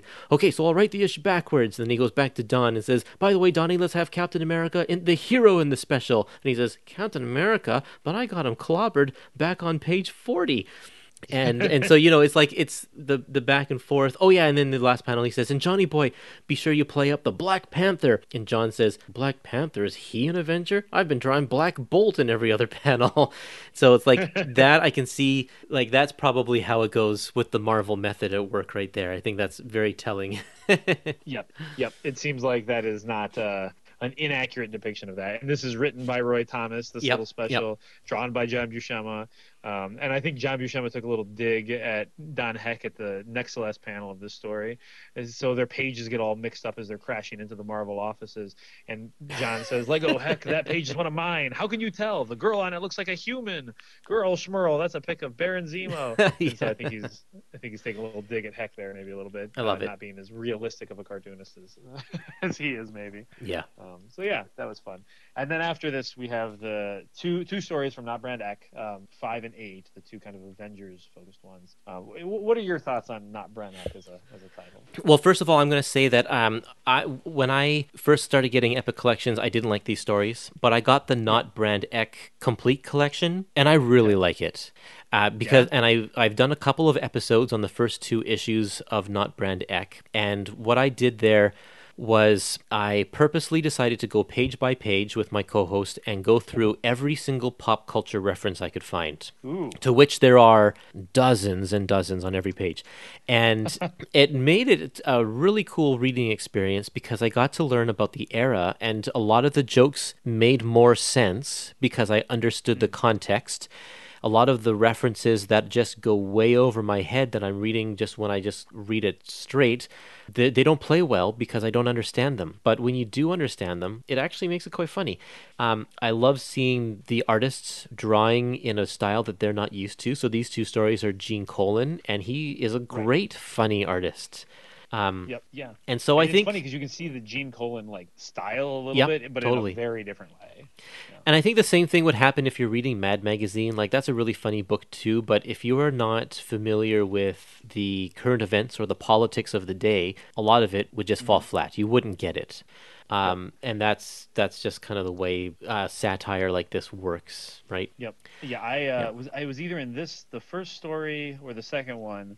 It did say it said somewhere like there's more of them than there are Democratic primary candidates or something like that. And I looked up the Democratic primary candidates in 1968, and there are a lot of them. yeah, exactly. Um, there you go. Yeah, so so that did make me enjoy. it. So maybe I need to do that with all the jokes. So it was, But it's very Humphrey time-consuming. And Gene McCarthy and George McGovern and Channing Phillips and Lester Maddox and Bobby Kennedy and Lyndon Johnson. Like there's a lot of them. Yeah. So and that and then I was like, oh, I kind of get that now. The the kind of uh, saddest joke I found in this is there's a on the first page, so page uh, 466 of, of this epic collection. There's a bottle with a message in it floating in the water that says "Help! I'm being held prisoner by Marvel Comics," and it's signed Jack Kirby. so that was a little. I didn't know if that was like Gene Colan taking a shot at Marvel Comics, um, or, or what that was, or Roy Thomas maybe. But um, I- you know, yeah. famously, famously, Jack Kirby, you know, was was not getting paid enough money. You know, he was not getting his art back. Um, he had a lot of disputes with art Marvel Comics at the time, so that uh, that was a little sad that, that note there. But, And this uh, issue would have come out in 1968, and doesn't he leave in 1969 or 1970? Yeah, it's it's very shortly after this, so I think things had started to turn sour. Wow, that's pretty. That's a little pretty little crazy. little dig. Yeah. Yeah. I really like the cover, I uh, and I think it's really funny to not brand Echh issue eight, which is a Marie Severin cover. It looks like, um, and yeah, it, I, I just think it's hilarious. This was in. I had this big like history of Marvel comics book growing up as a kid, um, and this cover was one of the ones in there. And I looked at that book over and over again when I was a kid. Um, so this cover is kind of burned in my memory. Yeah, And that's cool. It's fantastic. It is. It is great. Um, Marie Severin You even have a Krazy Kat reference in there as well. The little with Ignatz, yeah, right, totally. Yeah. Um, that this story actually, the second story in here is called the fan. This fan, this forbush, which is a play on this man, this monster. Uh, Yes. th- this is a. It, it's so specifically tied to the issues that we just read. So it's really cool that Yep. they included it in here because it only deals with the villains that were in the last few issues that we read. It talks about Black Panther just joining the team. Like Giant Man's costume is the costume. He, like it's it's all playing off of the current Marvel Avengers issues that we just read. So it, it's very timely, and if you take the time to think about that and look at the jokes, it's uh, they make some pretty good. It's I, I don't know. I think it's pretty good. Um, I've Yeah. been sold on not brand Echh. I know a lot of people out there are not into it, but uh, personally, my mind has been changed when I started actually kind of digging into it a little bit deeper than just kind of reading it on surface level. Nice. Yeah, I think I think I maybe have to dig a little bit more into the pop culture references to appreciate it. Um, but but I also think if I read more of the ones that are illustrated by Marie Severin, I really like her as a illustrator, She's great, as a yep. cartoonist. Um, so so I think I would also like to dig into some of her work specifically. That probably helped my perception of the title. Well, I encourage you then to head over to my the, the not Brand Echh episodes that I've done because I've done all the work for you. We found go. pretty much every pop culture reference that we could find, uh, and and laid it out there for you, so you can go page by page, panel by panel with us, and we will guide you through those issues. I think I might have to do that because uh, then it'll save me a lot of time on Wikipedia. on okay, looking that's right. It is very time consuming. primary candidates from the late '60s. That's right. Yeah. Okay, well, that's our episode for today. Uh, do you have any closing comments? Oh, I guess we should talk about some of the art- artwork, the, the bonus features in the back of this Epic collection. Um, we've talked about a bunch of them already, but the one that I really want to point out is the cover to Marvel Triple Action number 47, which is drawn by Steve Ditko, which is basically just a reverse cover to issue number 54. Yes. Uh, it's from the different perspective. Fascinating idea. Yeah, it's a great idea. and the way they've laid it out in the Epic collection here is they put the original art, or actually just a photostat of the original art, on the opposite page. So you can see both of them side by side, and it's very cool. Yep, yeah. I am a huge Steve Ditko fan, so I love seeing Steve Ditko drawing this era of the Avengers. I I just recently uh, got the the first Steve Ditko and Stan Lee um, kind of pre pre superhero omnibus with Yeah. all their monster All the short together. stories. I'm very excited to crack into that. He's Yeah, such a master at that. Yep. Yep. So, uh, yeah, I, I thought the I thought the backup features were, were cool. I, I always like seeing the, the black and white art, comparing the, the cover designs to the final versions. A lot of times in this era, they would take out um, kind of background details to try to make the cover characters pop a little bit more. Yep. So it's interesting interesting to see kind of editorial choices there. The other thing that I thought was really interesting is you get to see. I always I always love this, but um, on the pages, uh, the early pages of John Buscema art, you can see a lot of the notes in on the in the margin. Some of them get cut off. We're not like the, the the presentation in the back matter here is not trying to highlight those too much, but you can see like a little note like tosses Goliath into something, smashing them, Yeah. and then you can see how Buscema illustrated that. Which I'm guessing he takes he probably has whatever the write up that Thomas gave him and writes those notes next to the panel so he knows what he's kind of supposed to be drawing Right. as well. Um, so I, I thought that was pretty cool. It is cool. Yep. Okay, well, you know, for next week, we are going to just actually keep on plowing through Avengers, and we're going to cover the first half of the Avengers Epic Collection Volume 4, Behold the Vision. Right, and I, I think that is the that is one of my favorite Epic collections that I own. That's right up there with my like um, Jack Kirby, like Fantastic Four Volume Four, like the peak of the Jack Kirby Stan Lee stuff in Fantastic Four. Yeah. Avengers Volume Four is so so good. It's my I think it's my favorite Avengers Epic Collection volume as well. Um, and you see more just incredible John Buscema work. I think the Roy Thomas writing is, gets maybe the best it is um, in his run. It's really really good. Um, and there's some one of my favorite parts of that Epic collection is really early Barry Windsor Smith art, and it's so weird and so cool and so exciting, and I just love those issues. awesome. Well, we're gonna have a fun time talking about it, and I can't wait to to dive into these issues. Um, I've only read a couple of them, so this will be a lot of new material for me. Very very nice. Great. Um, Awesome. Yeah. Thanks, everybody, for paying attention and listening to our ep- episode here. And uh, join us on Facebook and on Instagram, on Twitter. Just look for Epic Marvel Podcast. And um, and Chris, you have uh, an Instagram account with some of your own artwork and stuff. Do you want to plug that? Sure, yeah. So uh, I my Instagram account is Chris Russ Comics. Um, so I'm making uh, a little mini comic on there called Eddie the Office Goblin. So you can watch uh, the process as I put that thing together, uh, which is really fun. Um, so so I have I have one page left to draw in that in that comic. Um, Cool. And then I'll be I think I'll be uh, giving that away for free digitally once I once I finish it up, um, and then maybe selling physical copies on uh, somewhere. But but I'll be giving that away for free digitally once it's completed. Um, so yeah, uh, that's Chris Russ Comics on Instagram, uh, and then sometimes I just uh, post other updates like uh, comics I've been reading lately, things like that too. So, Awesome. yeah, thanks for having me on. Yeah. Thanks for joining us, everybody, and we'll see you next week. Thanks.